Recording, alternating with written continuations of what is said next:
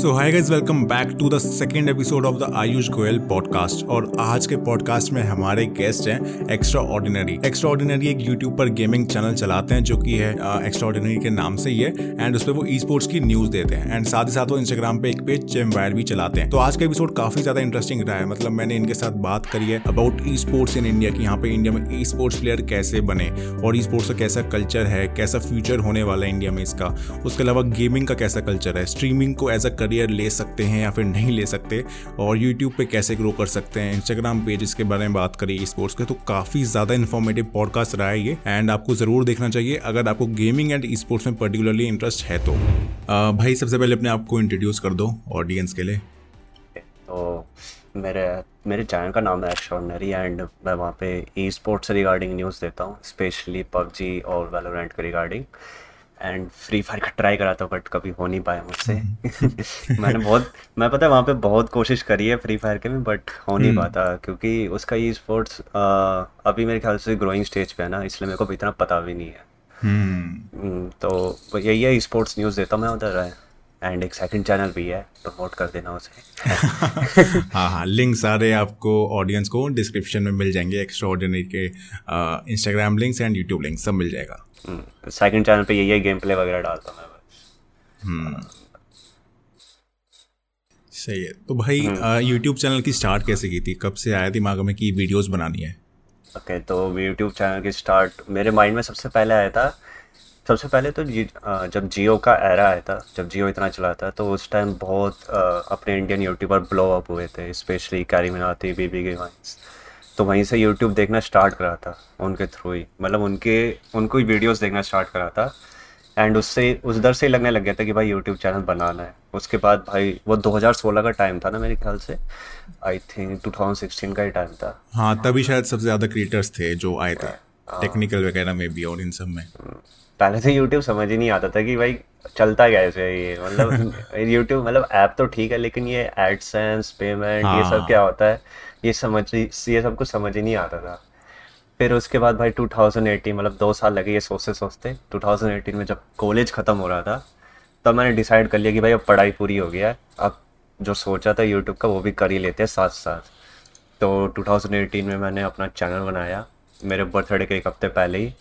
And उस time बस ये था कि अब कुछ और नहीं सोचना, 2 साल सोच लिया, अब वीडियो ही डालनी है, तो बस वहीं से वीडियो डालना स्टार्ट करा, एंड अभी तक डालते ही आ रहे हैं बस। सही, और तभी ग्रो भी करे हो। तो भाई जब वीडियो डालना स्टार्ट किया था तो क्या कॉलेज के बाद कोई जॉब वगैरह ली थी या फिर सिर्फ यूट्यूब को ही फोकस किया था? नहीं, मैं जॉब तो मैं अभी भी कर रहा हूँ वैसे। अच्छा। जॉब मैंने छोड़ी नहीं, बिकॉज यार वही है ना, किसी को भी देख लो सब यही एडवाइस देते हैं सबसे पहले कि भाई यूट्यूब कर रहे हो तो ये नहीं है कि लाइफ टाइम रहेगा, इसलिए बैकअप लेके चलो। बट दिल तो बहुत है कि भाई फुल टाइम हो पाए, इतनी वो हो जाए, मतलब समझ रहे हो ना। भाई तो मैनेज कैसे कर पाते हो यार, मतलब यूट्यूब पे तो न्यूज़ का चैनल है वैसे ही, तो इतनी वीडियोस डालनी पड़ती हैं और एक जॉब कैसे? मैं क्या बोलूँ, आप देखो मेरा एकदम फिक्स रूटीन है, बहुत कम ही है जो ऊपर नीचे होगा। मेरा फिक्स रूटीन ये है कि मैं सुबह 4 बजे उठ जाता हूँ, 4 बजे से लेके मेरा ऑफिस चलता है 11-12 बजे तक। उसी के बीच में जो बीच में थोड़ा फ्री टाइम होता है, उसी के अंदर वीडियोस करनी होती है मुझे, ठीक है। सुबह मैं एक वीडियो डालता हूँ हमेशा, तो 12 बजे के बाद, 12 बजे तक ऑफिस खत्म होता है, उसके बाद मेरे पे थोड़ा और फ्री टाइम, फिर तो फ्री टाइम ही है एक तरीके से। फिर बाकी वीडियोस और कल उसके आने वाले अगले दिन की भी कुछ पहले की न्यूज़ वो मैं कलेक्ट करके रख लेता हूँ, जो मैं सुबह रिकॉर्ड करता हूँ एंड बना के डाल देता हूँ। एंड सच बोलूँ तो मेरा बहुत स्ट्रिक्ट वो है, लाइफस्टाइल है, बहुत हेक्टिक शेड्यूल भी होता है। हाँ, मैं थोड़ा सा भी ऊपर नीचे हुआ ना, मेरे पूरे दिन की ऐसी की तैसी हो जाती है भाई, सच बोल रहा था। और ऐसे में भाई आपने टाइम निकाला है पॉडकास्ट के लिए, तो मेरे को काफी वो लग रहा है। कोई बस दुआ करो एक दिन यूट्यूब इतनी इमेज बन जाए कि भाई इसको फुल टाइम भी कर पाए, बाकी आप स्पॉन्सरशिप वगैरह दिलाते रहो, मेहरबानी बनती रहेगी। तो यार ये जॉब का क्या सीन है, मतलब मेरे समझ नहीं आया कि सुबह के 4 बजे से 11 बजे तक ये कैसे जॉब कर पाते भाई? मेरी वही है, सॉफ्टवेयर डेवलपमेंट की है ना, तो वही है सॉफ्टवेयर डेवलपर का काम ही क्या होता है, कोडिंग करना। अब कोडिंग तो ये कोडिंग करते ये तो नहीं है कि भाई तुम, वैसे भी होम वर्क फ्रॉम होम है सबका, तो कोई आप पे नज़र तो रख नहीं रहा कि आप कर क्या रहे हो पीछे पीछे, तो भाई थोड़ा कोडिंग पे जल्दी जल्दी कर दो, उसके बाद उसको मिनिमाइज करो और अपना साइड में यूट्यूब का टाइप खोलो, कुछ भी करो। तो बस वही चलता है अपना, वही है। मतलब कंपनी के जो मैनेजर्स हैं उनको तो काम करके आपने दे दिया सुबह से बैठ के। यस, उनको तो बस काम से मतलब है ना कि काम उनका पूरा चाहिए। बिल्कुल बिल्कुल बिल्कुल भाई। अब आजकल यार देख रहे हैं मतलब ई स्पोर्ट्स की फील्ड में यूट्यूब पे कंपटीशन तो बहुत ज़्यादा चल रहा है, तो कैसे कर रहे हो यार उससे कोप अप?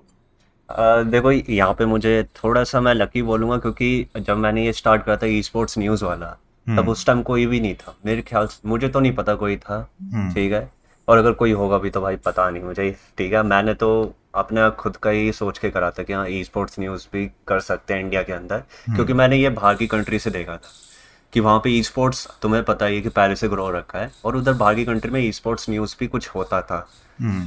तो मैंने सोचा इंडिया में अभी यूट्यूब पे तो कोई कर नहीं रहा, वेबसाइट तो वैसा बहुत है, यूट्यूब पे कोई कर नहीं रहा, तो मैंने सोचा यूट्यूब पे स्टार्ट करते हैं।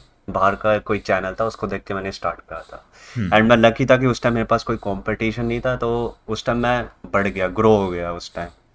और अभी के टाइम में देखोगे, अभी आप खुद सर्च करके देख लो भाई, कोई भी बतेरे मिल जाएंगे आपको, लिमिट नहीं मिलेगी। वो टॉप 50 बहुत चैनल्स हैं, टॉप 50 रिजल्ट्स आपको सारे के सारे न्यूज़ चैनल के दिख जाएंगे।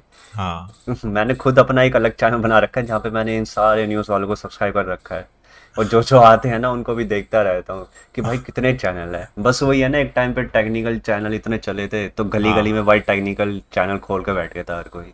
अब ये सीन गेमिंग और ई स्पोर्ट्स में हो गया है। बट इस चीज़ से ना डर भी लगता है कहीं ना कहीं, जैसे जैसे टेक्निकल चैनल्स का वो खत्म हुआ ना, क्योंकि बहुत ज्यादा हो गया था, बहुत ज्यादा, तो उनका खत्म होता चला गया वो जो उनका ओरा जो भी कह टेक्निकल चैनल्स हैं जो टॉप पे हैं, बस वही हैं। जो बहुत से जो मिडिल में थे ना एक्चुअली, वो पता नहीं कहाँ पे हैं, जो उस टाइम ग्रो हो गए, खींच गए जो अपना चैनल, वो तो अलग ही लेवल पे हैं, और उनका ही देख रहे हैं आजकल लोग, और बाकी इतना कोई नहीं देखता किसी। अगर मैं मान लो, अगर मैं कल को टेक्निकल चैनल खोल लूँ, कोई भी नहीं देखेगा, क्यों प्रेफर करेंगे बेसिकली मुझे। तो बस यही बात है, ई स्पोर्ट्स न्यूज़ का भी आजकल यही सीन चल रहा है भाई, हर कोई भाई ई स्पोर्ट्स न्यूज़ चालू करके बैठ गया।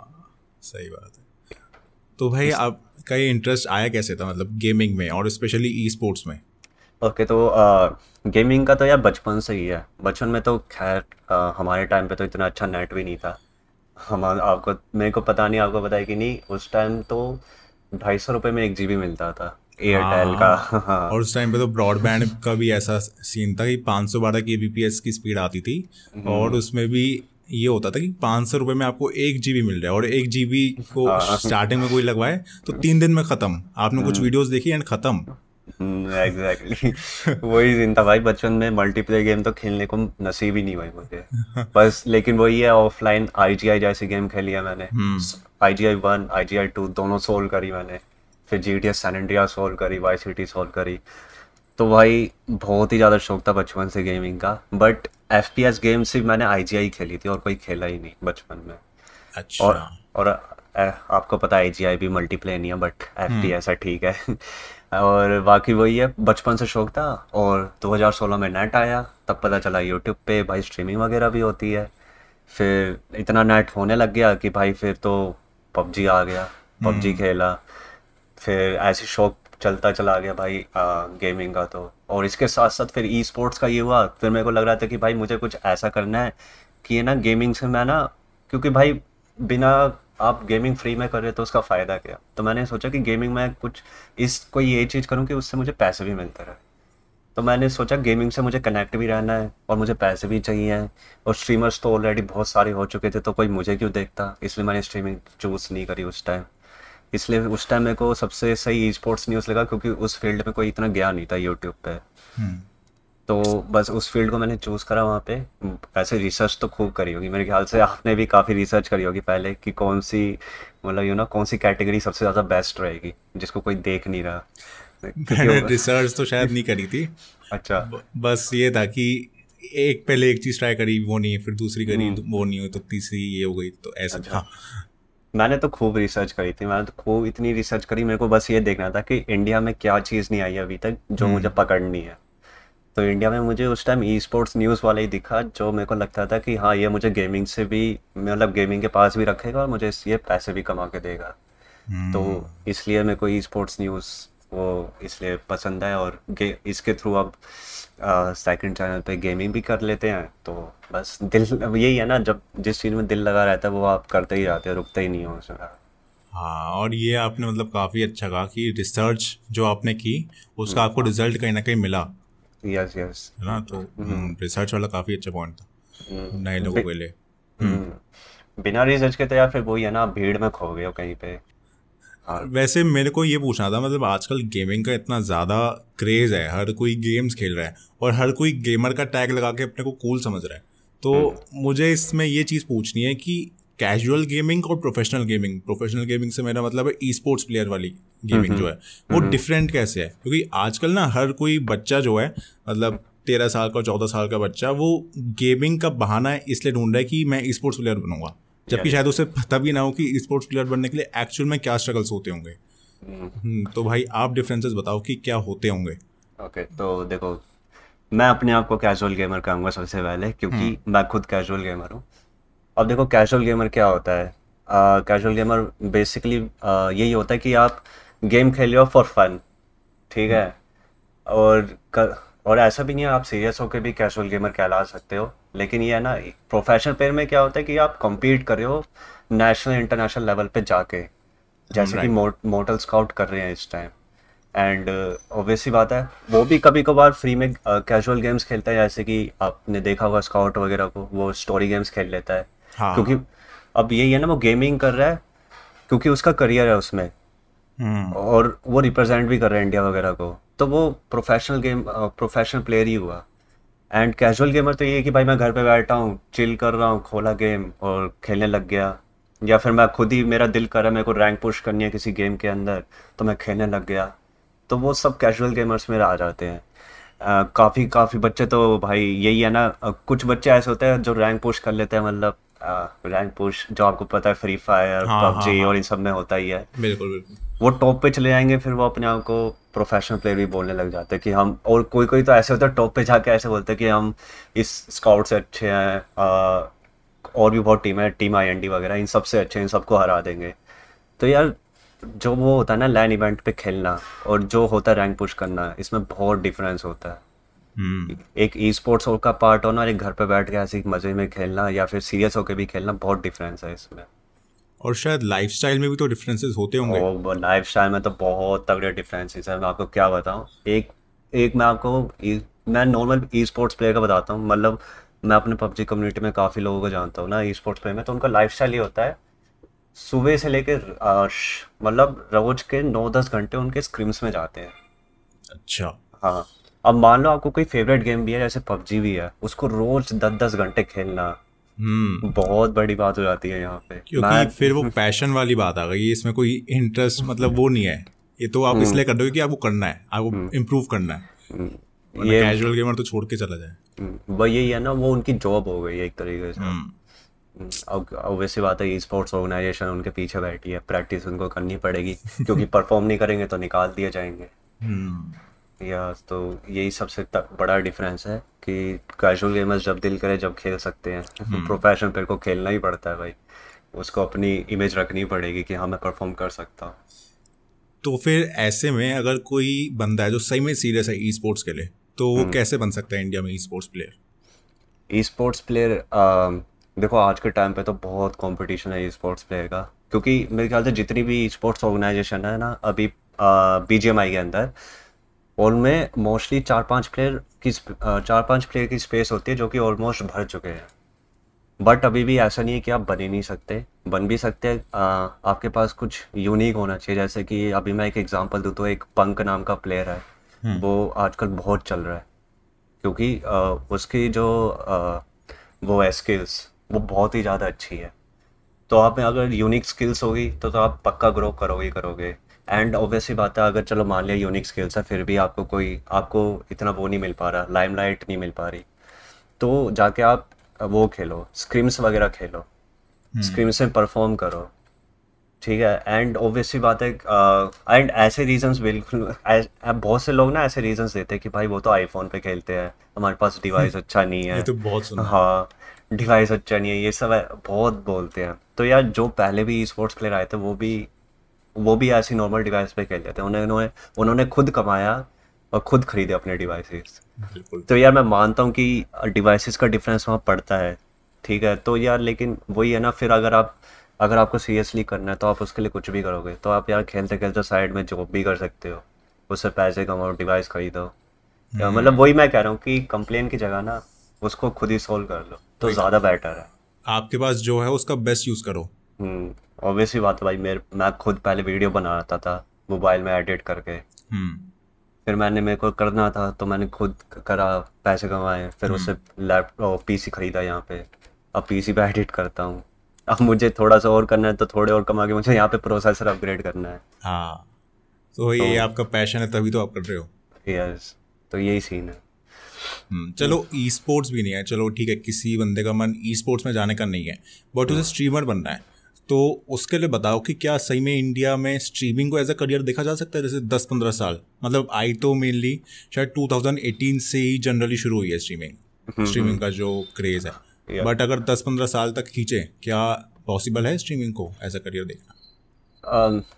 देखो मेरा ना एक सिंपल रूल है, अगर मैं देखता हूँ ना किसी चीज़ में क्या कहते हैं कि इंडिया में स्ट्रीमिंग या फिर गेमिंग किस लेवल पे जाएगी, तो मैं सबसे पहले देखता हूँ कि बाहर की कंट्री में क्या सीन चल रहा है। और बाहर की कंट्री में ये सीन आराम से 10-15 साल चल रहा है और अभी भी चलता जा रहा है, ठीक है। तो अब आपने जैसे अपने को कुछ ऐसे वो मिले थे, मतलब कुछ इन्फॉर्मेशन मिली थी, जो आपको पता है ट्विच, तो ट्विच जो है वो इंडिया में आने की कोशिश कर रहा था, ये मुझे पिछले साल पता चला था, और उसने इस साल कुछ कोशिश भी करी, जैसे मेंबरशिप वगैरह गिराई, बिल्कुल ठीक है।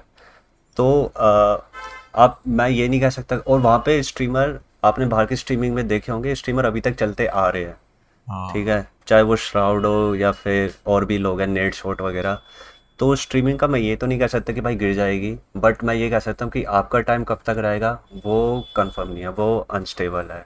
जैसे तो, आप अभी मेरे को निंजा का एग्जांपल दे रहे थे, या आप निंजा को ही देख लो, एक टाइम पे कितना फेमस प्लेयर था वो, और उसकी वॉचिंग 5 मेरे ख्याल से नहीं 1 लाख के पार गई है उस टाइम के हिसाब से, ठीक है। तो और आज देख लो उसकी वॉचिंग सिर्फ 4-5 हज़ार आती है, बताओ। हाँ, अब ये भी है कुछ ना प्लेयर्स का माइंडसेट ही बदल जाते हैं। स्टार्टिंग में वो फोर्टनाइट खेलता था जो कि ट्रेंडिंग गेम थी, ठीक है, और उस टाइम ऑब्वियसली बात है उसे पैसे कमाने का ज़्यादा था। अब वो खेलता है वो कौन सी वर्ल्ड ऑफ वॉरक्राफ्ट या LOL खेलता है वो।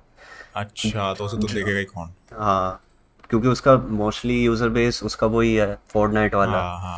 बट ये है कि अब उस पर इतना पैसा है, वो चाहता है कि वो अपने दिल का ही करे, अब वो इसलिए LOL वगैरह खेलता रहता है। तो ये भी नहीं गलत बात है कि भाई अपने दिल की भी करनी चाहिए, ऑब्वियस ही बात है। आप खुद इंजॉय करोगे तभी तो आपको देखने वाले भी इंजॉय करेंगे।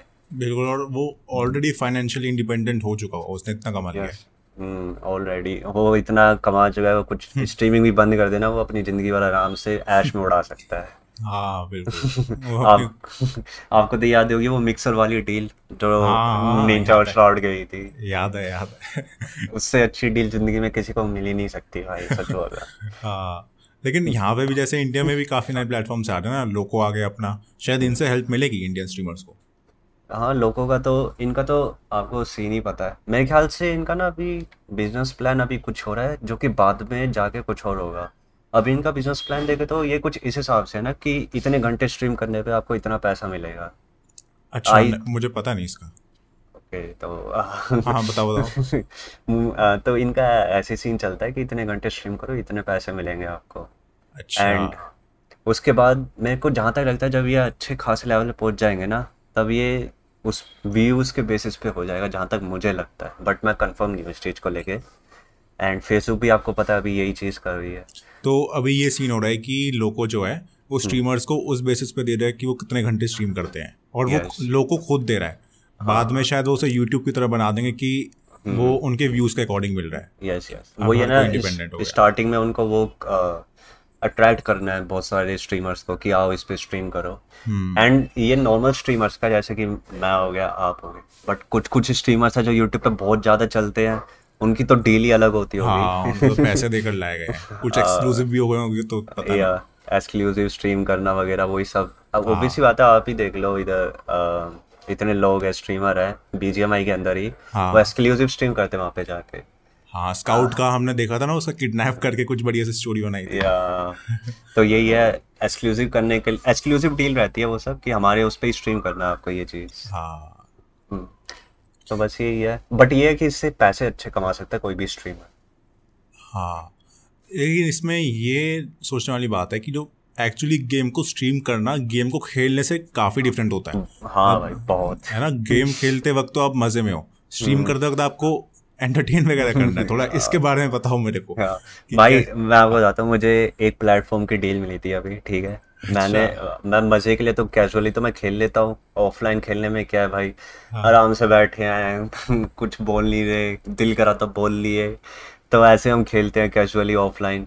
एंड स्ट्रीमिंग के टाइम पे क्या होता है भाई, स्ट्रीमिंग करते टाइम भाई आपको बोलते रहना है, ऑडियंस को एंगेज रखना है कि हाँ भाई देखो ये क्या कर दिया, या फिर अपने रिएक्शन ऐसे देने उन्हें कि उनको मज़ा आए देख के। लेकिन ये चीज़ जो है ना वो हम ऑफलाइन में नहीं करते, हम ये चीज़ नहीं उसमें तो बिल्कुल भी नहीं, और एंजॉय कर रहे हो आप। हाँ या फिर रेज भी हो रहे हो ऑफलाइन में तो कुछ भी बोल दिया, स्ट्रीमिंग में आप वो भी नहीं कर सकते स्ट्रीमिंग पे कुछ उल्टा सीधा बोल दिया तो भाई लग जाएंगे आपके अच्छे से और ओबवियस बात है 3-4 घंटे से बोलते रहना खेलते रहना बहुत ज्यादा वो हो जाता है, दिमाग खराब। और देखने में आसान लगता है बट जब करने बैठो तो पता लगता है कि कितना डिफिकल्ट है। तब तो ऐसा दिल करता है यार कब खत्म होंगे, कब 3 घंटे होंगे यार, जाए यार ये छोड़ गए तब एकदम ऐसी माइंड चल रहा होता है उस टाइम।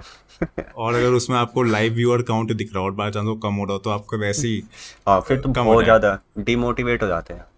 एक पल को आप खुश भी, अगर आपकी वॉचिंग बढ़ रही है तो आप एक पल को खुश भी हो जाओ कि हाँ चलिए यार और करते हैं और मजे करेंगे, लेकिन जब वो गिरने लगता है ना तब सबसे ज्यादा बुरा लगने लगता है कि भाई अब मैंने ऐसा क्या करा, लोगों को मजा नहीं आ रहा, क्या मैं बोरिंग लग रहा हूँ, ऐसे बहुत फिर आप वहाँ पर डिमोटिवेट होने लग जाते हो। बिल्कुल बिल्कुल, तो वो भी बड़ा गंदा लगता है। ऊपर से कोई ऐसे कमेंट कर दे कि भाई बोर कर रहा है ये सब कर रहा है, दिल तो करता है कि भाई उसे सुना दूं वापिस बट वो कर नहीं सकते ना वहाँ पे। हाँ ये थोड़ा रखना पड़ता है, कुछ चीज़ें हमें रखनी पड़ती है मन के अंदर, बस वही है इग्नोर करो या फिर भाई क्या ही बोलूँ। और वो ऑब्वियसली बात है हमारे, पता नहीं आपके साथ भी होता है मेरे साथ भी होता है, जो नेगेटिव कमेंट्स होते हैं ना वो सबसे ज़्यादा माइंड में रहते हैं, पॉजिटिव इतने नहीं रहते, नेगेटिव ज़रूर रहेंगे कि हाँ भाई उसने यार ऐसा क्यों बोल दिया यार। अब आपने मान लो कोई बेड न्यूज़ डाली और वो आपको बोल दे कि भाई ये तो लेट हो गया न्यूज़ देने में, तो ना यार अब मैं क्या करूँ यार, बड़ा दिमाग खराब होता है, नेगेटिव कमेंट दिमाग में रह जाते हैं। एंड मेंटली ये बहुत ज्यादा वो भी करता है हमारे दिमाग में, मेरे दिमाग में तो करता है, आपको पता नहीं कि हाँ कभी-कभी तो कोई कमेंट को लेकर दिन निकल जाता है कि वो ही चल रहा है दिमाग में।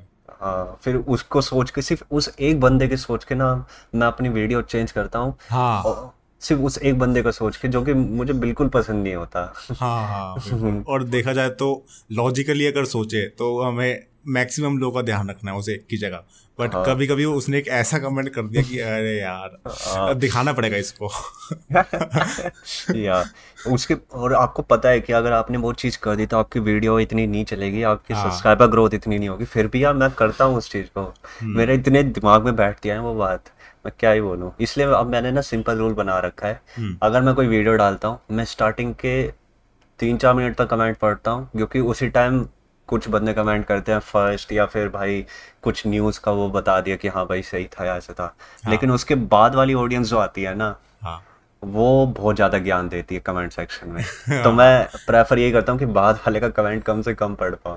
ये तो मैंने बहुतों को सुना है कि बहुत से यूट्यूबर्स हैं वो कमेंट सेक्शन पढ़ते ही नहीं है।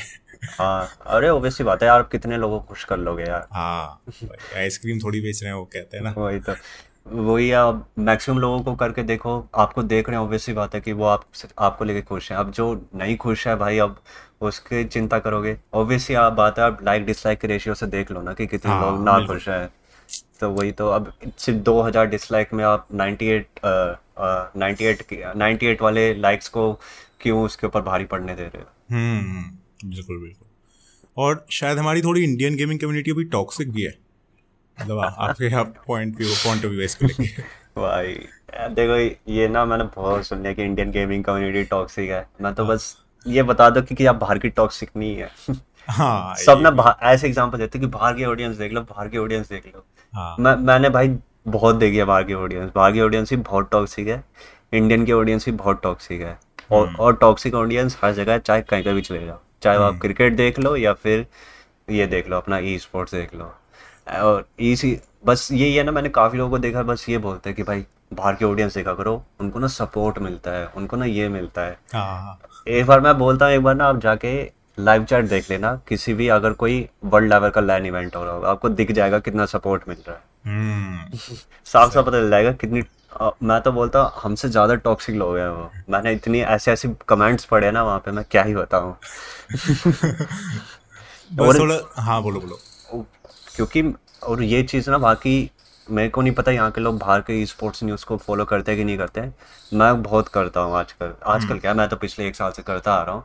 और मैंने ऐसे बहुत केस देख लिए कि बंदे जो प्लेयर्स होते हैं ना, वो एकदम गुस्से से अपने ट्विटर पे कुछ बोल देते हैं। इतना सारी न्यूज़ों में देखा है ना मैंने ये, तो उससे मुझे पता ही चल जाता है कि भाई ये सीना हर जगह है, चाहे इंडिया हो या बाहर, टॉक्सिसिटी हर जगह है, कुछ भी कर लो।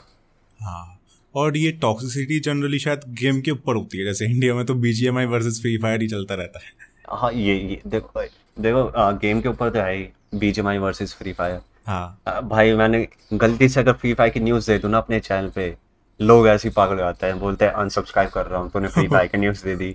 और कुछ तो आपस में कमेंट सेक्शन में एक दूसरे से लड़ रहे हैं कि भाई फ्री फायर बच्चों का गेम है, या फिर BGMI जो है उसके डाउनलोड्स देख लो, फ्री फायर के ज़्यादा डाउनलोड्स है, BGMI के कम है। ऐसे ऐसे बहुत लड़ाइयाँ चल रही होती है। और ये तो गेम लेवल पे हो गया, अब कुछ होती है ई स्पोर्ट्स लेवल पे। अच्छा, हाँ। अब जैसे मान लो एक टीम, आपको पता होगा टीम सोल, BGMI में बहुत फेमस है, जिसके अंदर मोटल वगैरह है। अब उनकी टीम या फिर कोई भी ई स्पोर्ट्स टीम एक दूसरे को मार देती है ना, और जो मर जाती है उसको लेके इतना ट्रोल होगा क्या ही बोलूँ। आप कभी ना कोई भी BGMI का मेन टूर्नामेंट की लाइव चैट देख लेना, जैसे ही बंदा मर जाएगा ना, कोई भी XYZ कोई भी बंदा मर जाएगा, तो फिर वही लाइव चैट पे स्टार्ट हो जाएगा, XYZ नूब, XYZ खेलना नहीं आता, इससे टीम से निकाल दो, इसको बेंच कर दो, इसकी जगह दूसरे प्लेयर को खिला दो। तो ये तो प्लेयर लेवल पे भी है और ई स्पोर्ट्स लेवल पे भी बहुत है। हाँ, और यही शायद प्लेटफॉर्म लेवल पे भी होगा कि PC वर्सेस मोबाइल या ऐसा। ये तो भाई ये तो मेरे ख्याल से आपने डॉक्टर डिसरिस्पेक्ट वाला सीन देखा ही होगा। हाँ, वो सुना है मैंने। वो तो भाई वो चीज़ भी कभी ख़त्म नहीं होने वाली। बस ये कि अब मोबाइल गेमिंग इंडिया में बहुत चली है, तो PC वाले खुश नहीं होते। मतलब PC वाले क्या, कुछ बंदे ही होते हैं जो सपोर्ट नहीं करते। जिसको बेटर अंडरस्टैंडिंग होगी वो तो समझता है कि भाई गेम किसी पे भी खेलो। हाँ, सारे गेमर्स हैं यार, जिसको जैसे मजा आ रहा है खेलो। तो मेरे को पहले लगता था क्या ये मोबाइल का गेम है, ये PC का गेम है, बट अब मेरे को लगता है कि हाँ भाई गेम किसी पे भी खेलो, गेम है। अगर कोई खेल रहा है, उसको खुशी मिल रही है उससे, तो खेलने दो यार, क्यों उसको बोल के उसका मूड खराब कर रहे हो तुम लोग। हाँ, अब कोई फ्री फायर खेल रहा है तो खेलने दो भाई, उसकी मर्जी। मैं उसके कोई पापा थोड़ी ना जो उसको जाके बोलूँगा कि क्यों खेल रहा है, तमीज़ नहीं है ये सब। तो वही है ना, खेलने दो भाई, जो जिसमें खुश है। और कोई उसको खेल के पैसे भी कमा रहे तो करने दो भाई, उसने मेरा थोड़ी ना कुछ बिगाड़ा है। और ये शायद हम इसलिए बोल पाते हैं कि हमने दोनों साइड देख लिए हैं। हम जैसे क्रिएटर हैं, हमें पता है कि फ्री फायर वाला भी कोई नहीं नॉर्मल गेम ही है, PUBG वाला भी नॉर्मल। लेकिन अगर कोई एक सिंगल गेम का प्लेयर होगा तो वो अपने आसपास सिर्फ उसके PUBG वाले ही होंगे जनरली, शायद इसलिए उसकी टॉक्सिसिटी बढ़ती ही जाती है यार। उसके फ्रेंड सर्कल ही ऐसी होगा तो क्या ही कर सकते हैं। हाँ, वैसे यार ये COD मोबाइल का क्या सीन है? मतलब यार PUBG फ्री फायर तो इतना चल गया, ई स्पोर्ट्स हो रहे हैं इंडिया में, COD मोबाइल इतना क्यों नहीं चल पाया यार? उसका जहाँ तक मुझे रीज़न लगता है, आई डोंट नो कि मैं यहाँ पे सही हूँ कि गलत हूँ, बट जो मुझे रीज़न लगता है कि एक तो सबसे पहली बात उसे फ्री फायर और BGMI दोनों से टक्कर लेनी थी जब वो इंडिया में आया था। हाँ, ठीक है, एंड वो टक्कर तो लेनी थी। अब देखो वो टक्कर किस बेस पे ले सकता था? वो कंटेंट बेस पे कि अपने गेम में नई स्किन्स लाए, रॉयल पास जो बैटल पास होता है शायद उधर, ऐसी चीज़ें लाए। इस चीज़ के ऊपर उसे कम्पीट करना था बाकी से। उसके साथ साथ इसे करना था ई स्पोर्ट्स लेवल पे कम्पीट। और भाई ई स्पोर्ट्स जब COD में आया था, PUBG का ई स्पोर्ट्स बहुत हाई लेवल पे था। एंड COD का ई स्पोर्ट्स देखो ना, तो हर साल में सिर्फ एक ही टूर्नामेंट करवाता है वो, सिर्फ एक। ये हम ऑफिशियल टूर्नामेंट की बात कर रहे हैं जो कंपनी की तरफ से हो रहा है। या मेजर टूर्नामेंट सिर्फ एक ही कराता है वो। हालांकि उसका प्राइस पूल बाकी जितनी भी गेम्स हैं उनसे सबसे ज़्यादा होगा, 7 करोड़ 14 करोड़ ऐसे प्राइस पूल होते हैं, बट करवाता वो एक ही है। तो इसी वजह से लोगों का ना इंटरेस्ट वहाँ पे कम होने लगता है। फिर यही बात है, अब मान लो जुलाई से स्टार्ट हुआ है मेरे ख्याल से वर्ल्ड चैम्पियनशिप COD मोबाइल की। अब मान लो कि वो ख़त्म हो गई, ठीक है, दिसंबर में आके कभी ख़त्म होती है वो। अब मैं मान लो पहले के 6 महीने क्या करूँ, फिर ऐसी फीलिंग आने लगती है कि भाई गेम डेड हो गया, गेम बंदे खेल नहीं रहे हैं, ऐसी फीलिंग आने लगती है। फिर अब ये ना कुछ आप पबजी या फ्री फायर को ले लो, कुछ ना कुछ वो नया नया करते ही रहते हैं। CODM वाले हैं कि भाई ठीक है, एक साल में एक टूर्नामेंट करवा दिया बस। बट ये उसका कंटेंट वाइज वो काफ़ी अच्छे हैं, काफ़ी अच्छी अच्छी चीज़ें लेके आते हो गेम के अंदर। बट उस हिसाब से देखें ना, ई स्पोर्ट्स हिसाब से, तो वो सिर्फ एक ही टूर्नामेंट करवा रहे, जो कि मेरे को लगता है उन्हें ना हर 3-4 महीने में एक करवा लेना चाहिए तो ज़्यादा बेटर रहेगा। जैसे PUBG करवाता है, PUBG तो एक लेवल पे ऐसा आ गया था कि हर महीने उसका एक टूर्नामेंट होता था, हर महीने। हाँ, बहुत न्यूज़ आती है। हाँ, हर महीने उसका कोई मेजर टूर्नामेंट हो रहा होता था PUBG का, तो लोगों को इंटरेस्ट बना रहता था। लोग ये नहीं थे कि भाई हाँ एक हो गया अब क्या करें, ऐसा कुछ नहीं था। एक हुआ, अगर कोई हारा तो वो दोबारा प्रैक्टिस करना स्टार्ट करता है अगले महीने के लिए, ठीक है। CODM में ऐसा नहीं है कि भाई एक हारा तो भाई अब 6 महीने वेट करो, उतने में पता नहीं वो जो टीम होती है वो भी बदल जाएगी, क्योंकि ऑब्वियसली बात है माइनर टूर्नामेंट्स तो बहुत होते हैं जो कि कोई भी आके करवा देता है, चाहे जियो ने करवा दिया अभी आके। हाँ हाँ, तो यही है, यहाँ पे कोई परफॉर्म नहीं करेगा तो उसकी जगह कोई और आ जाएगा, तो इतने में यही है कि भाई लोगों का इंटरेस्ट खत्म होने लगता है यहाँ पे। मेरे को बस यही रीज़न लगता है, बट मैं आई एम नॉट श्योर कि मैं यहाँ पे एकदम सही हूँ कि नहीं हूँ, बट मेरे को ये रीज़न लगता है कि वो इतने ई स्पोर्ट्स करवाते नहीं अपने इंडिया के अंदर। हाँ, और ये शायद एक्टिविजन की भी कहीं ना कहीं गलती है कि मैं उसने ज़्यादा इंटरेस्ट लिया नहीं। या बट आई थिंक आने वाले टाइम में लेगा। आपको तो पता ही है कि कल परसों ही पता चला कि वो इंडिया वो एक और मोबाइल टाइटल बना रही है। हाँ, और ऐसे में तो वो इंडिया पे फोकस करेगा ही, या इंडिया में मोबाइल तो मोबाइल गेमिंग अलग ही लेवल पे। हाँ चलो, नए गेम्स की बात करते हैं। अब जैसे ये एपेक्स लेजेंड्स मोबाइल आ रहा है, वैलोरेंट मोबाइल आ रहा है, तो क्या ये इंडिया में बड़े हो पाएंगे, मतलब फ्री फायर जितने बड़े, BGMI जितने बड़े? मेरे को वैलोरेंट का ज़्यादा लगता है as comparison to Apex Legend, क्योंकि वैलोरेंट की पीसी कम्युनिटी भी काफ़ी सही ग्रो कर रही है, जबकि उसके सामने भी BGMI और फ्री फायर जैसे कंपिटिटर्स हैं, फिर भी वो एकदम सही ग्रो कर रही है पीसी के मामले में भी। तो मेरे को ये चीज़ पता है कैसी लगती है, जैसे एक टाइम पे PUBG पीसी इतना पॉपुलर था, बिल्कुल ठीक है, फिर PUBG मोबाइल आया तो वो PUBG पीसी में लोगों को इतना इंटरेस्ट था, इसलिए PUBG मोबाइल और ज़्यादा चला। मैं खुद अपना बताऊँ तो मुझे भी PUBG पीसी में कैरी वगैरह की स्ट्रीम देखता था उस टाइम, तो PUBG पीसी में बहुत इंटरेस्टिंग लगती थी। बैटल रॉयल का उस टाइम जो कॉन्सेप्ट था ना, एक अलग ही लेवल पे था। फिर वो मोबाइल में आया तो और ज़्यादा इंटरेस्टिंग लगने लग गया। ऐसे से मुझे वैलोरेंट का लगता है कि जैसे BGMI के बंदे हैं ना, जो BGMI खेलते हैं, वो भी वैलोरेंट देख रहे हैं इस टाइम, तो उनको इतना इंटरेस्ट आया। तो मेरे को लगता है वैलोरेंट मोबाइल के चांसेस हैं कि वो ग्रो हो सकता है इंडिया के अंदर भी। और अभी तो एक क्लोन भी आ गया, आपने देखा होगा शायद। कितना कॉपी किया यार, कितना कॉपी कर लिया। मैं तो ये सोचा था उस टाइम्स एंड लीगल केस नहीं डाल सकता उस चीज पे, बताओ। हाँ, और क्या डाल सकता है भाई, बिल्कुल। मैं ये डाल सकता है नहीं डाल सकता वो मुझे नहीं पता, बट मेरे को लगता नहीं कि ऐसा कुछ होगा, क्योंकि 90s भी देखा जाए तो यार उसने कुछ दिमाग तो लगाया होगा लीगल केस के लिए, तो उसने ये चीज़ करी नहीं होगी। मुझे तो एक बार को ये लगा था कि कहीं ये ऐसा तो नहीं कि वैलोरेंट के और रायट गेम्स के साथ काम करके बना रहे हो, क्या पता NetEase उसका मोबाइल टाइटल बना रहा हो। ये वैसे मेरे को तो नहीं लगता ये हो सकता है। हाँ, वो टाइम्स एंड खुद ही बना लेगा, उस पर खुद इतनी पावर है। बट मेरे को वही लगता है, एक टाइम पे जब PUBG मोबाइल में आने वाली थी ना, उससे पहले फ्री फायर आ गया था। मेरे को सेम सीन लगता है अब यहाँ पे। बिल्कुल, ये सही कहा। मतलब सही बोलो तो NetEase सही खेल गया यहाँ पे। बिल्कुल सही टाइम, क्योंकि यहीं पे सबसे ज्यादा नीड थी। वैलोरेंट मोबाइल पता नहीं कब आएगा, कुछ महीनों में आएगा शायद, लेकिन तब तक लोग यही खेलना शुरू कर देंगे। बट ये है कि दोनों गेम डेड नहीं होने वाले। अगर ये चलता है तो दोनों ही चलेंगे, जैसे फ्री फायर और BGMI चल रहा है। बट NetEase ने यहाँ पे एकदम सही दिमाग लगाया, सच वो होता। और शायद एपेक्स लेजेंड्स मोबाइल भी चल जाए, क्योंकि ये देखा जाए तो इंडिया में सबसे पहले स्टार्ट कराए, मतलब उससे भी वो प्लान कर रहा होगा अपनी अच्छी खासी मार्केटिंग यहाँ पे आगे चल के लॉन्च पे। वैसे मैंने सच बोलूँ तो मैंने एपेक्स लेजेंड ना खेला नहीं है, बट मेरे कुछ दोस्त खेलते हैं। बट मेरे को ये एपेक्स लेजेंड भी सही है, बट मेरे को लगता है कि वैलो के ज़्यादा चांसेस है, बस ये है कि वैलोरेंट की कम्युनिटी ज़्यादा बड़ी हो गई। अब बाकी तो यू नो ऑडियंस के ऊपर ही डिपेंड करता है। ऑडियंस जो चाहिए वही खेलेगी, हम चाहे कितना भी बोल ले कि भाई हाँ ये गेम अच्छा है वो गेम अच्छा है, जब लोगों के दिल में से खुद आता है ना तो वो गेम अपने आप ही चल जाता है और उसको कोई रोक नहीं सकता।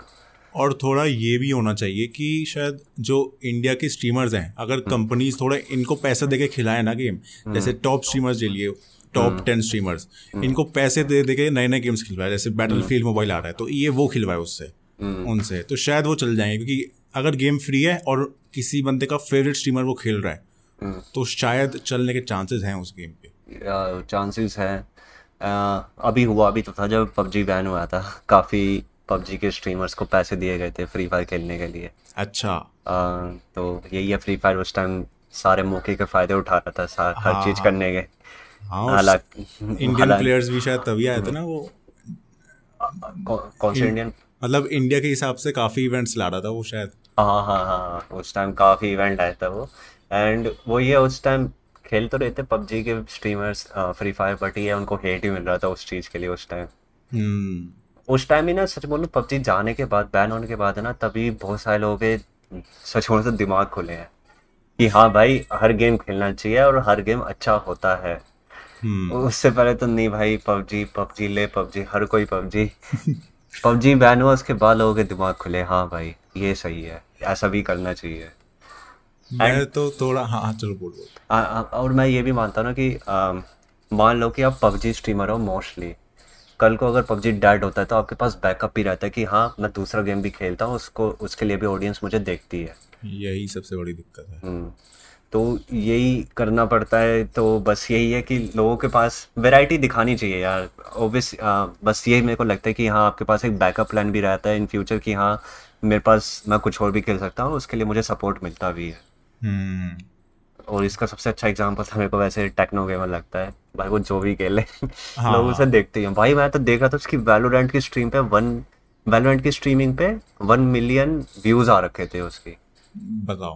हाँ मतलब इससे अच्छी ऑडियंस और किसकी हो सकती है यार। हाँ लेकिन उसने शायद ना थोड़ा किया भी बहुत दिमाग लगा के, मतलब उसने ग्रोथ तो GTA 5 से कर ली, बट जब उसे समझ में आया कि उसकी ऑडियंस मतलब उसको लोग देखने सिर्फ GTA 5 के लिए आ रहे हैं, तो उसने साथ साथ दूसरे गेम्स भी चालू कर दिए, लाइक हिटमैन 3 भी साथ साथ खेला, हिटमैन 2 भी खेला। और तब उसने व्यूज़ की चिंता नहीं करी क्योंकि उस टाइम पे शायद उसके GTA 5 वाली वीडियोज़ पे मिलियंस में आते थे, और शायद हिटमैन 2 हिटमैन 3 में 1/10 ऐसा कुछ आते होंगे। हाँ लेकिन फिर भी बंदा खेलता गया। यही है भाई, उसकी ऑडियंस मेरे को काफ़ी सही लगती है। ऑडियंस तो वैसे कैरी की भी काफ़ी सही है, हाँ बट टेक्नो गेमर की ऑडियंस तो यार मैं जब उसको देखा ना वैलोरेंट की स्ट्रीमिंग पे भाई 1 मिलियन व्यूज़, मैं तो ये देख के हिल गया कि मतलब बाहर के लोगों के नहीं आते होंगे जब वो वैलोरेंट खेलते होंगे 1 मिलियन।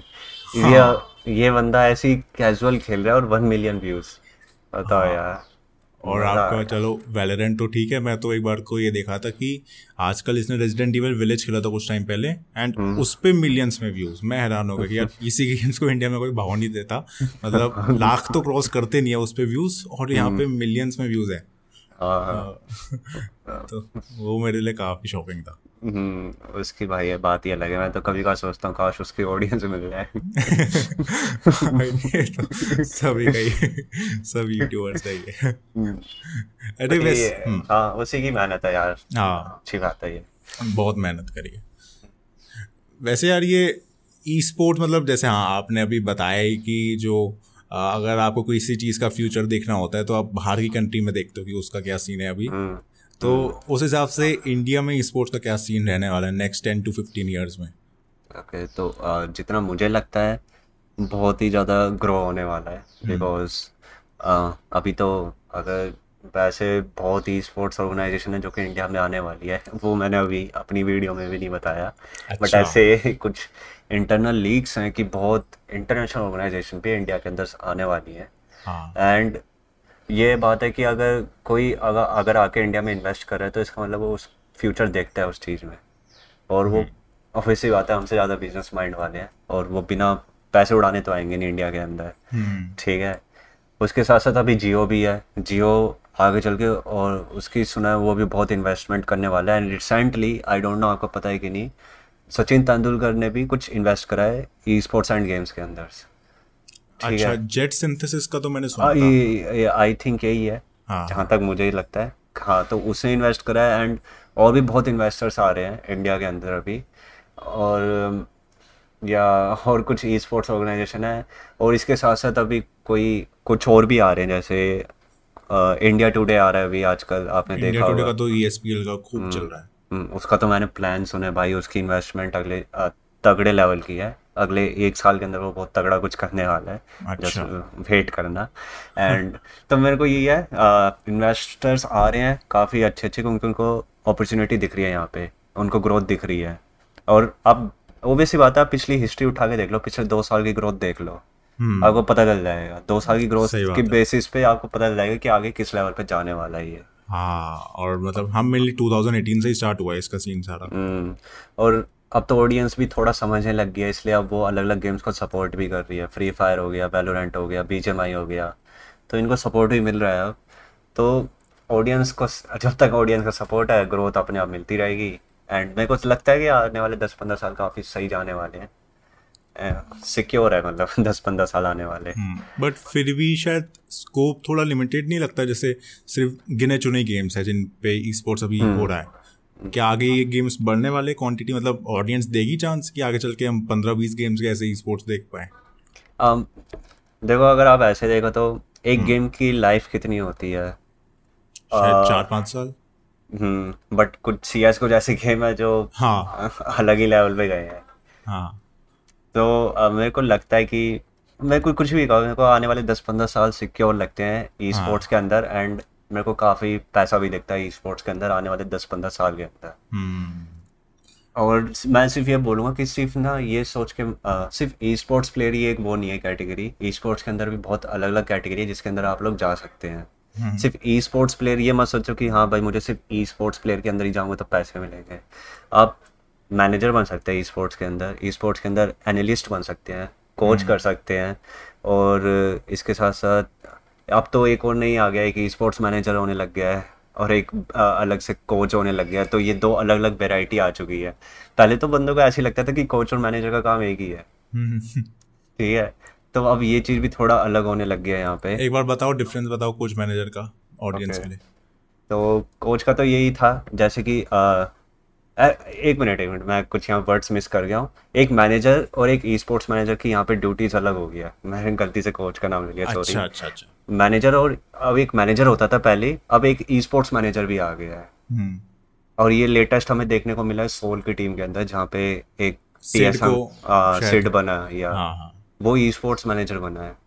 अब उसने अपना काम जो वो डिटेल में ज़्यादा बताया नहीं, उसने यही बोला कि जो बेसिक छोटी छोटी चीज़ें होती है ना प्लेयर्स की, वो चीज़ वो मैनेज करेगा कि उनका खेलने का तरीका कैसे है, और भी बहुत कुछ है। उसने डिटेल में मुझे बताया नहीं इतना, ठीक है, वो आने वाले टाइम में हमें पता चल जाएगा। उसने भी, वैसे सिड ने भी बोला कि उसका काम अभी स्टार्ट नहीं हुआ है क्योंकि अभी उसके प्लेयर्स बूट कैंप में नहीं है। खैर वो अलग बात है।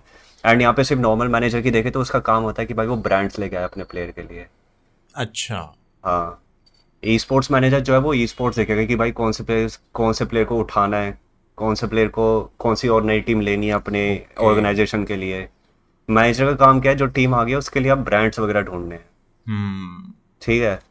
दोनों का वैसे दोनों फायदा तो दे रहे हैं अपनी ऑर्गेनाइजेशन का, बस अब ये काम अलग अलग हो गया, काम बहुत डिफरेंट हो गया। हाँ, पहले मैनेजर का काम था कि भाई उनको स्क्रीम्स कौन से खिलाने हैं वो बताना है, उनको उनके लिए ब्रांड लाने हैं, आगे कौन से प्लेयर को हायर करना है, ये सारा काम पहले से मैनेजर के ऊपर रहता था। अब ये काम जो है वो डिवाइड हो गया। अब एक और न्यू फील्ड आ गई स्पोर्ट्स मैनेजर वाली, जो कि इंडिया में मेरे ख्याल से अभी स्टार्ट हुई है BGMI लेवल पे। अच्छा। और बाकी तो एक ई स्पोर्ट्स मीडिया वाली है जिसमें तो हम लोग आई। हाँ, मेरे को उसका बताओ सीन, उसका क्या हो सकता है फ्यूचर, ई स्पोर्ट्स मीडिया का फ्यूचर? जबकि मुझे लगता है, हाँ देखो कंपटीशन तो इधर बहुत है, ठीक है, ई स्पोर्ट्स मीडिया के अंदर भी।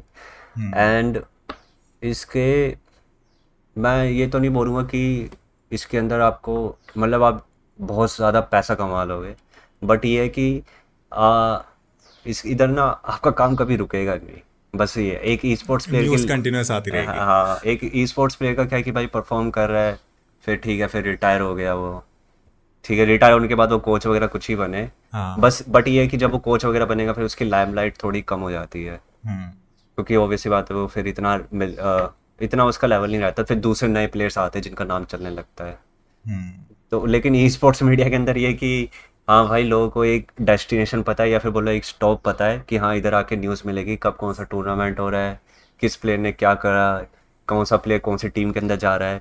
ये है कि आपको पता रहेगा लोगों को कि हाँ ये यहाँ पे ये चीज़ मिलती है, यहाँ पे ये चीज़ इन्फो मिलेगी हमें, तो वो चीज़ कभी ख़त्म नहीं होने वाली। अब बेसिकली न्यूज़ चैनल्स ही ले लो जो मेन स्ट्रीम वाले हैं, अब आज तक वगैरह ख़त्म थोड़ी ना हुए हैं, वो तो हमेशा चलते ही रहेंगे ना। हाँ। चाहे बेशक से सचिन आके चला गया लेकिन आज तक चैनल तो वही है ना। हाँ बिल्कुल बिल्कुल।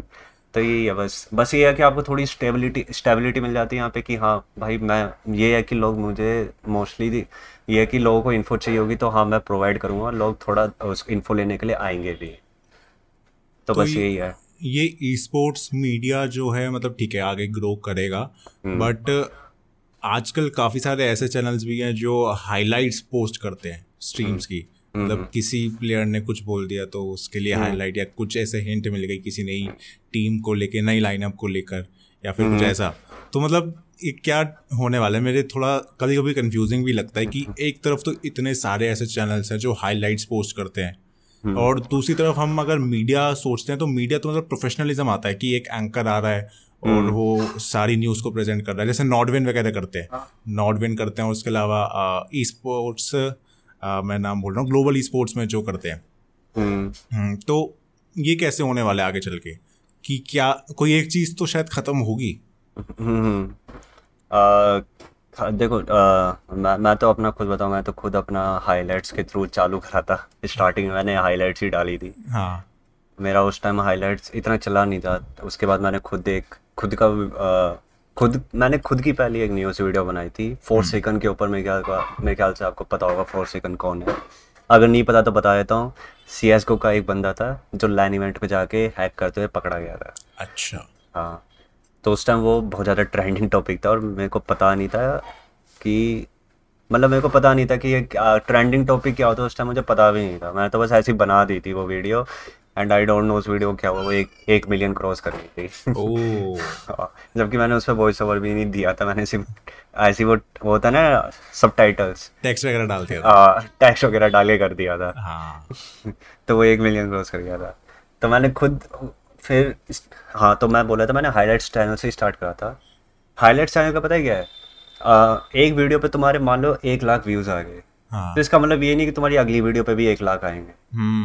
तो बहुत ज़्यादा अनस्टेबल है highlights channel. And highlights channel की जो ग्रोथ है ना वो एक टाइम पे आके बहुत ही ज़्यादा वो है, क्या बोलो, अनसर्टेन है शायद, अनसर्टेन या स्टेबल हो जाती है बहुत ज़्यादा ग्रोथ। मतलब इसके आगे 100 सब्सक्राइबर्स भी गेन करना ना, ऐसा लगता है कि हाँ 100 सब्सक्राइबर गेन करने में भी आपके 1 महीना निकल गया, ऐसा होने लग जाता है।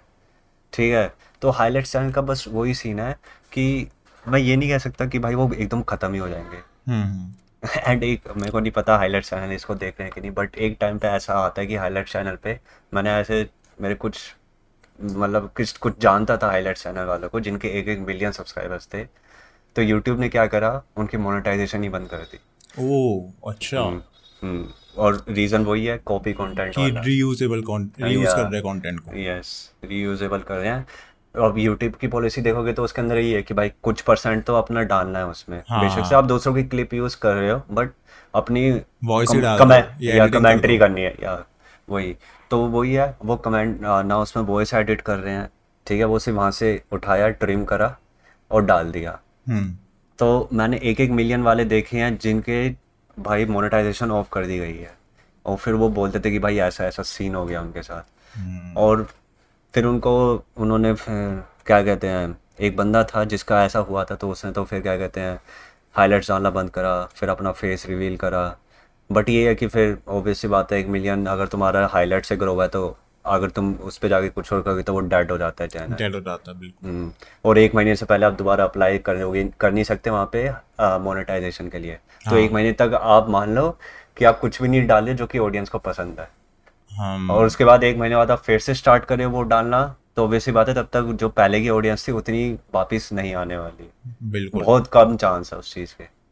तो हाँ मतलब यहाँ का तो ये सीन रहता है कि अगर आपने 3 वीडियोस ऐसी डाल दी जिसमें ऑडियंस को इंटरेस्ट ना आया तो वो जाने लगती है। मतलब यूट्यूब की कम रेकमेंड करेगा उसे वीडियोस, ऑब्वियस बात है। तो वो ये हाईलाइट्स चैनल का ना, यही मुझे बहुत बुरा लगता था उस टाइम जब मैं खुद हाईलाइट्स डालता था कि भाई एक टाइम पे ये है कि हाँ स्टार्टिंग में बूस्ट मिल गया, फिर क्या है, फिर तो कुछ भी नहीं है, अब क्या करा जाए।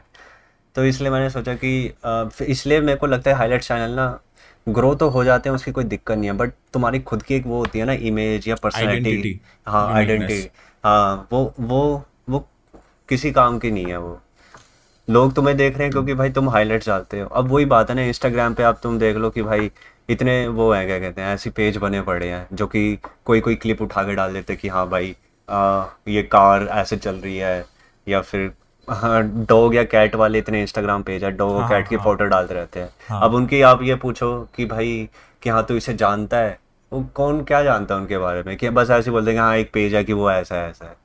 अब कोई एक बंदा जिसकी खुद की आइडेंटिटी है कि भाई हाँ मान लो कि स्काउट अच्छा खेलता है तो लोगों को पता है हाँ स्काउट ये है, वो कल का कुछ ब्रांड का वो करेगा क्या कहते हैं प्रमोट करेगा, लोगों को पता चलेगा। अब कोई ऐसे डॉग कैट वाला कुछ प्रमोट करता है, मेरे को तो लगता भी नहीं उसके पे इतना रिस्पॉन्स आता भी होगा उसे, वो तो बस नंबर्स हैं। हाँ वो सिर्फ नंबर्स है वो, और कुछ नहीं है। बस यही है कि लोगों को इंटरेस्ट था, लोगों ने देख लिया, एंड बस यही है कि भाई तुम्हारी खुद की कोई वो नहीं है उधर। सही बात है, खुद का कोई ब्रांड ही नहीं बना तुम्हारा, बस तुमने नंबर्स के पीछे भागे, बट ये नंबर्स के पीछे भाग के तुमने बस खुद को बर्बाद कर लिया उस टाइम, और कुछ नहीं है। और इसका थोड़ा सा जैसे अभी पहला क्वेश्चन मेरा ये है कि जैसे यूट्यूब में तो मैं आपके चैनल की देखता हूँ, एंड काफ़ी सारे स्पोर्ट्स न्यूज़ के चैनल जो बाकायदा आवाज़ दे के न्यूज़ दे रहे हैं, तो पिछले 1-1.5 साल से ग्रोथ इतनी रुकी इसकी क्यों है? Okay. और सेकंड एक क्वेश्चन मेरा कि आजकल इंस्टाग्राम पे तो ई स्पोर्ट्स का कुछ ज़्यादा ही अलग सीन चल रहा है, थोड़ा इंस्टाग्राम का भी मेरे को बताओ कि इतना कैसे बढ़ा इंस्टाग्राम का।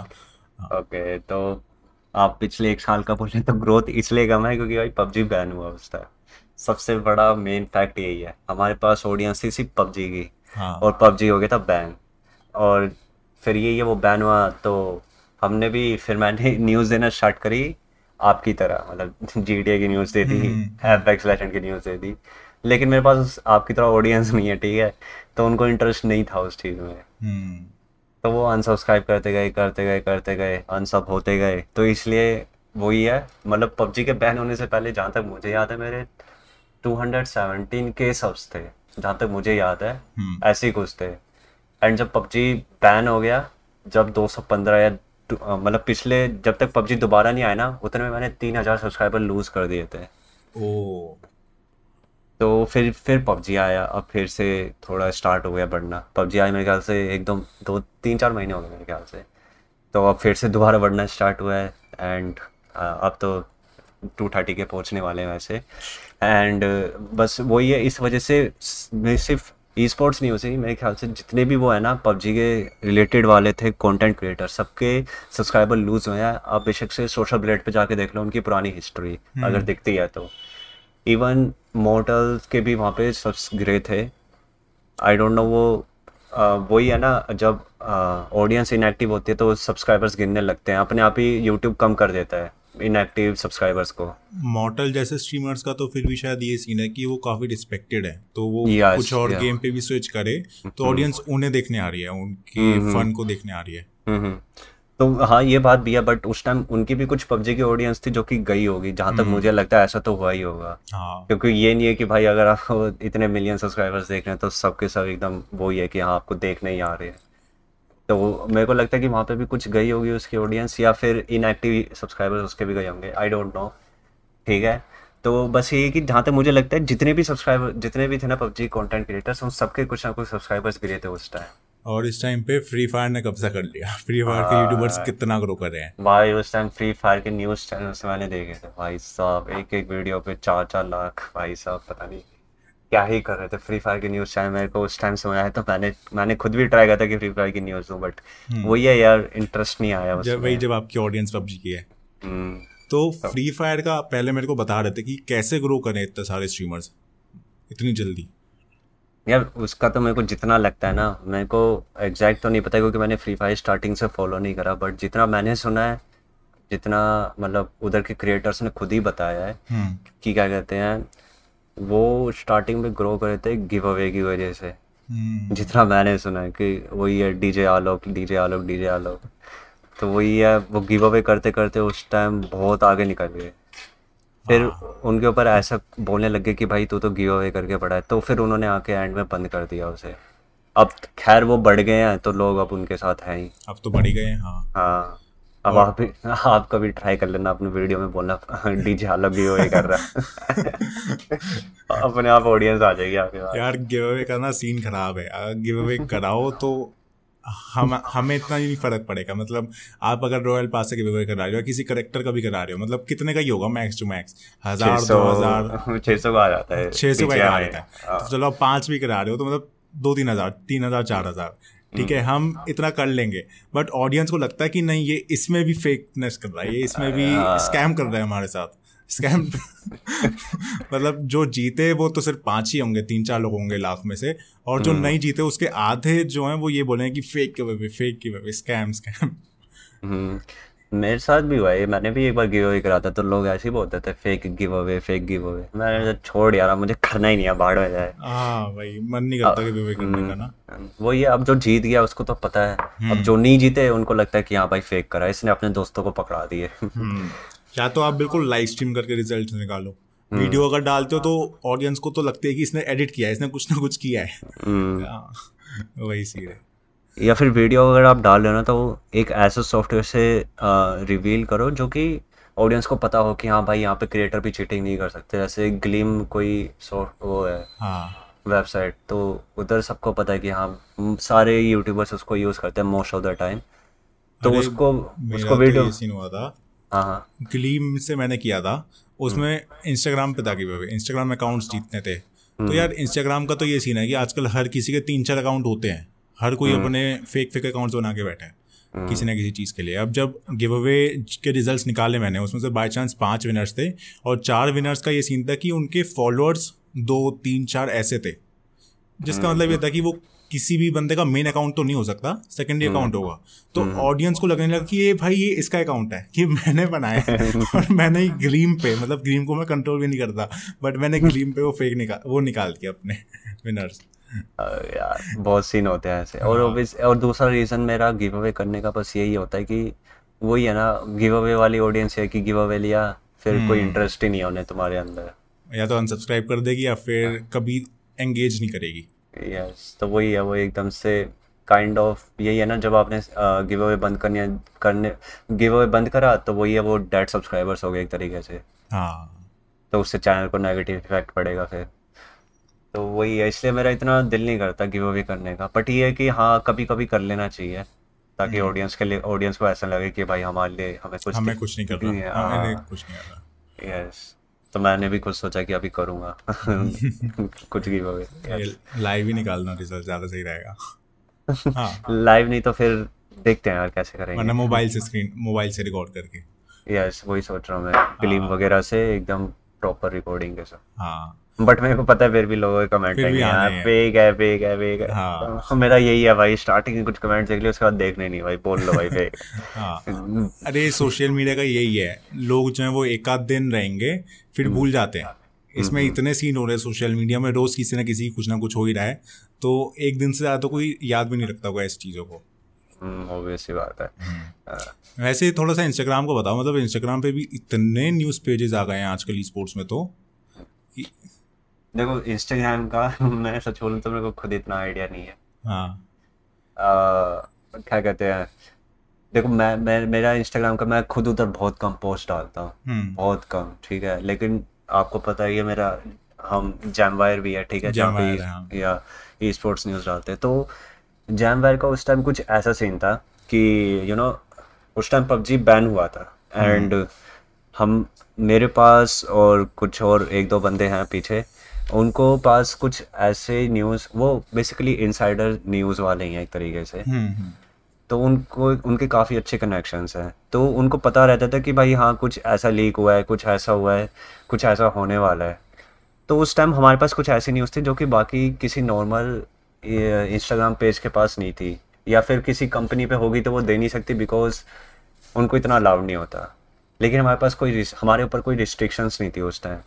तो हमने तो भाई वो करा उस टाइम, और उस टाइम पबजी के फैंस को इतना ज़्यादा वो था कि भाई पबजी की कुछ भी लीक मिल जाए उसके ऊपर वो जाते ही जाते थे।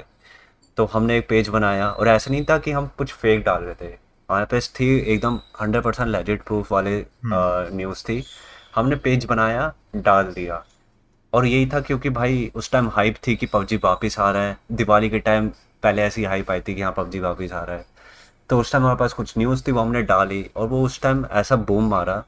मतलब अभी हमारे पेज को 1 साल नहीं हुआ, और 1 साल भी नहीं हुआ है, एंड थैंक गॉड वो 70K के आसपास पहुंच गया है।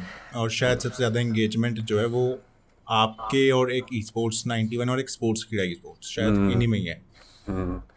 तो बस वही है कि उस टाइम टाइमिंग, यही है ना, टाइमिंग बहुत मैटर करती है हर चीज़ में। तो उस टाइम टाइमिंग हमारी काफ़ी सही थी, एंड बस वहाँ पे हमसे एक गलती, ऐसी बात नहीं कि हमसे गलती नहीं हुई होगी, हमने हड़बड़ी में करा, ऑब्वियस सी बात है उसमें कुछ गलतियाँ होंगी। हमारे पास गलती ये हुई थी कि भाई हमारे पास कुछ ये नहीं था कि हमें आगे इसका करना क्या है, इसे किस लेवल पे ले जाना है, इसको कैसे बिजनेस मॉडल में कन्वर्ट करना है, जो कि सबसे बहुत ज़रूरी होता है अगर तुम्हें ग्रोथ करनी है तो। वरना यार आप इंस्टाग्राम पे कब तक ही डालते रहोगे, आपको अगर इंस्टाग्राम को आप मोनेटाइज कैसे करोगे? यस, तो वही बात है ना, आपको ऑब्वियस सी बात है उस चीज़ को किसी ना किसी वे से उसको कन्वर्ट करना है कि हाँ उससे भी कुछ अर्निंग हो, जिससे आपका फ्यूचर बने।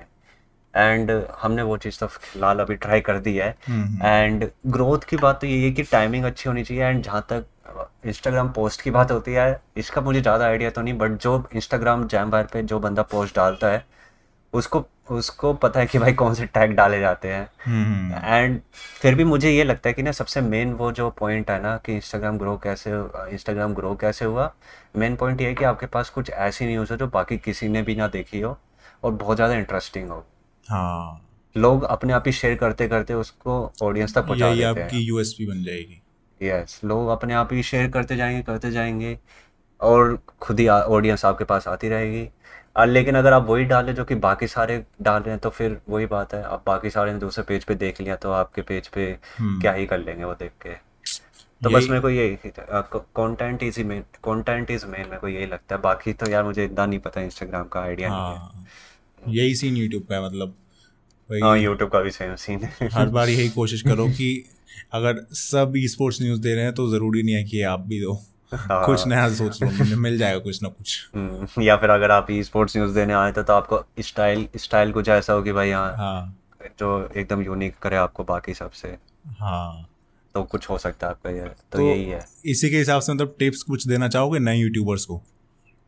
मेरा तो यही है, देखो मुझे सारी कैटेगरी का तो नहीं पता, मुझे अपनी कैटेगरी का पता है। अगर ई स्पोर्ट्स न्यूज़ वाला कोई आ रहा है तो बस यही है कि उससे यूनिक रहना पड़ेगा, और यही है कि जितना जल्दी डाल पाए उसको डालना है ई स्पोर्ट्स न्यूज़ को। हाँ, जैसे पहले टेक न्यूज़ होता था वैसे ही अब यही है ना, क्योंकि अब इतने आ गया ना, अब सारा खेलना उस चीज़ का ही है, टाइमिंग का। जिसने पहले डाल दी उसका चल जाएगा।